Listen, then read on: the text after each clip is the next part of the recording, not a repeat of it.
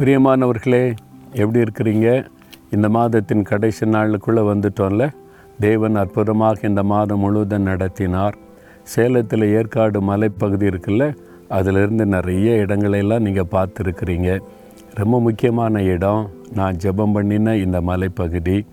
இயேசு விடுவிக்கிறார் என்கிற பெயரை ஆண்டவர் எனக்கு வெளிப்படுத்தி சொன்ன இடம்.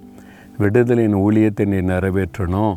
ஜனங்களினர் மாதிரி அடிமைதனத்தில் இருக்கிற மக்களுக்கு நான் விடுதலை கொடுக்கணும் அதுக்காக நீ ஜெபிக்கணும் அதற்காக என் வசனத்தை நீ அறிவிக்கணும்னு சொல்லி இந்த மலைப்பகுதியில் இதே இடத்துல தான் அவர் எனக்கு கற்றுக் கொடுத்தார். இங்கே எப்படியா வந்தீங்கன்னு நினைக்கலாம். நாங்கள் பைபிள் காலேஜில் படிக்கும்போது லீவு நாட்களில் ஊழியத்துக்காக மலைப்பகுதி மக்களுக்கு இயேசுவை அறிவிக்க எங்களை குரூப்பாக அனுப்பி வச்சாங்க.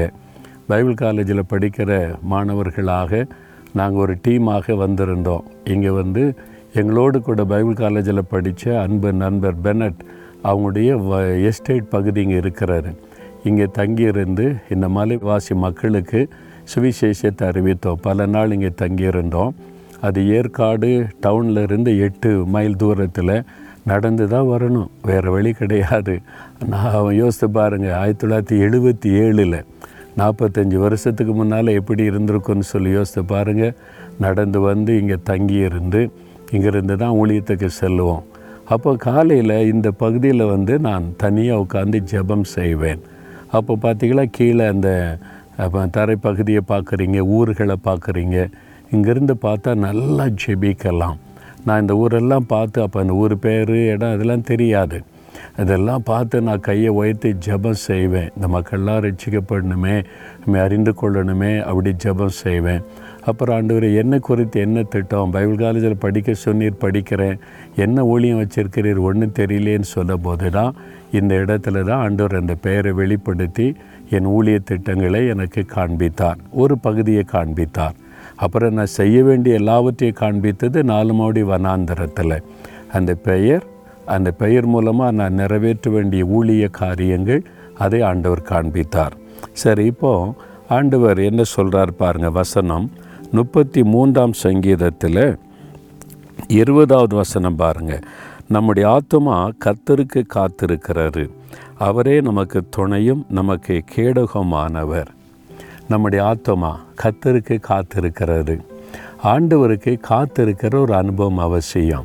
ஆண்டவர் ஏன் வந்து என்கிட்ட பேசி இதெல்லாம் வெளிப்படுத்தி காண்பித்தார்? நான் வந்து இந்த மலைப்பகுதியில் உட்காந்து காத்திருந்தேன். பைபிளை வாசித்துட்டு ஜெபம் பண்ணி அப்புறம் காத்திருந்தேன். என்கிட்ட பேசுங்க எனக்கு சொல்லுங்கள் எனக்கு ஆலோசனை கொடுங்க. அப்படி ஜெபம் முடித்து தியானம் முடித்து காத்திருப்பார். நம்ம அநேகர் ஜெபம் முடிச்சிட்டு அப்படி மூடி வச்சுட்டு பைபிள் வாசிச்சாச்சு ஜெபிச்சாச்சுன்னு போயிடுறோம். இல்லை நம்முடைய ஆத்மா காத்திருக்கணும். எனக்கு ஏதாவது சொல்லுங்கள் ஆண்டவரே நான் ஜெபிச்சல எனக்கு பதில் கொடுங்க. நான் என்ன செய்யணும் அப்படின்னு நீங்கள் காத்திருக்கும் போது தான் ஆண்டவர் பரிசுத்த தாவியானவரை கொண்டு நம்மோடு கூட பேசுவார். அப்போ என் ஆத்தமாக காத்திருக்கிறது. அது மாதிரி காத்திருக்கிற அனுபவத்தோடு உங்களுடைய வாழ்க்கை இருக்கணும் என்றைக்குமே. அதனால் இந்த மாதத்தின் கடைசி நாளில் வந்திருக்கிற நீங்கள் ஆண்டவருக்கு நல்ல நன்றி சொல்லுங்கள் இனிமேல் நான் சும்மா பயில் வாசித்தேன் ஜெபிச்சு அவசரமாக ஓடி வந்தேன்னு இருக்க மாட்டேன். நான் காத்திருப்பாப்பா உங்களுடைய சமூகத்தில் காத்திருப்பேன். என்கிட்ட நீங்கள் பேசணும் அப்படின்னு நீங்கள் ஜெபிச்சிங்கன்னா ஆண்டவர் உங்கள் பக்கத்தில் வருவார் உங்களோடு இடைபடுவார். பல நாள் நான் காத்திருந்து ஜெபிச்சேன். வந்த முதல் நாளே ஆண்டவர் என்கிட்ட பேசி விடவில்லை. தேவன் கவனித்து கொண்டே இருப்பார் நம்ம காத்திருக்கிறோமா?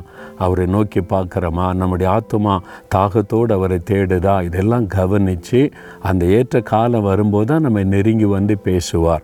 அதே மாதிரி நீங்களும் சோர்ந்து போகாமல் கத்தருக்கு காத்திருந்து அவர் என்ன சொல்லுகிறார் என்பதை கவனிச்சிங்கன்னா ஊழியத்தை குறித்து மட்டும்தான் பேசுவார்னு நினைக்காதங்க. உங்கள் ஃபேமிலி உங்கள் பிஸ்னஸ் உங்களுடைய வேலை உங்களுடைய எதிர்காலம் அதுக்கு மத்தியில் நீங்கள் எப்படி சாட்சியாக இருக்க முடியும்? எல்லாத்தையும் குறித்து அழகாய் பேசுவார். ஒரு காத்திருக்கிற அனுபவத்துக்கு உங்களை அர்ப்பணித்து கொள்ளுங்க சரியா? என் ஆத்தமா என் கத்தருக்கு காத்திருக்கும். அவர் என்னை நடத்துவார்னு சந்தோஷமாக சொல்லுங்கள் நாளைக்கு புதிய மாதம் முதல் நாளுக்குள்ளே நம்ம செல்ல போகிறோம். ஆண்டவர் நம்மோடு பேசுவார் ஆசீர்வதிப்பார். நாம் செபிக்கலாம் தகப்பனே. இந்த மாதம் முழுவதில் எங்கள் கூட இருந்தீங்க எங்களோட பேசினீங்க அந்த தினமும் எங்களை கரம் பிடித்து நடத்தினீங்க. கோடி கோடி ஸ்தோத்திரம்.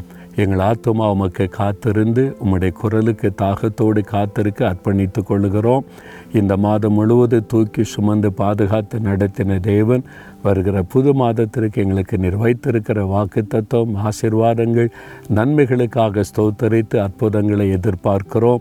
இயேசுவின் நாமத்தில் ஜெபிக்கிறோம். ஆமேன் ஆமேன்.